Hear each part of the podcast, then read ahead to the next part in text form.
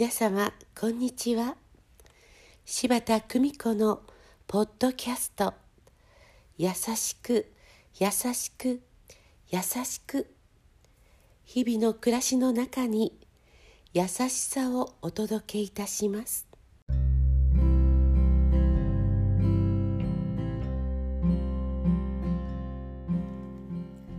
看取り師柴田久美子でございます。フェリーから降り立ったその青年は全盲、タラップの上で人をかき分けて、彼の手を取ろうと手を伸ばす。青年はその身をまだ見ぬ初対面の私に惜しげもなく預けた。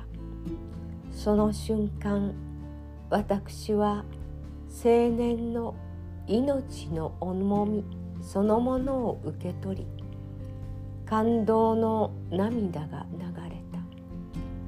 青年は東京の青年奉仕協会で看取りの家なごみの里のことを聞き、連絡をくれた。私は目が見えません。でも何かお役に立てることがあるのでは。障害一級だという私の答えは決まっていた。来てください。あなたは目が見えないだけ。私たちはもっと個性的な方と暮らしています。大丈夫。あなたが準備するのは勇気だけ。お土産には勇気だけを持ってきてください。あの時、青年は電話の向こうで泣いていた。私はまだ幼い頃、母と出雲大社によく行ったものだ。鳥居の下に戦争で障害を負った方々が白装束で立っていた。母は決まってその方々の前に立ち、手を合わせ、小さな箱に小銭をチャリンと入れた。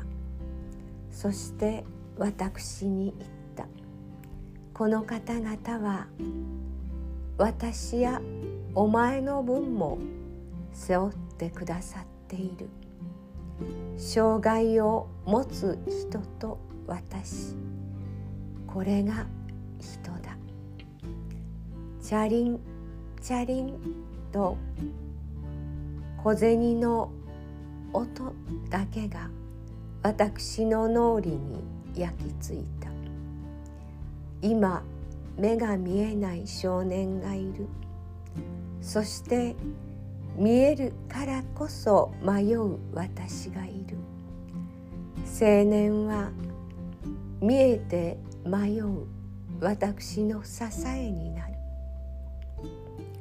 私は青年の目になろう。それはごく当たり前のことなのだ。何十年もの時を超えて、私の好みに流れる母の思い。青年の手を引き、看取りの家なごみの里に着くと、奥の部屋から春さんの声がする。誰か。春さんの手となり足となることの喜び、この使命に感謝でいっぱい。私の著書、幸せになるヒントから。優しく優しく優しくありたい。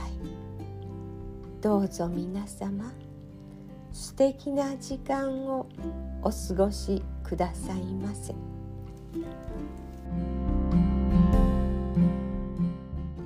ご視聴ありがとうございました。今日も素敵な一日をお過ごしくださいませ。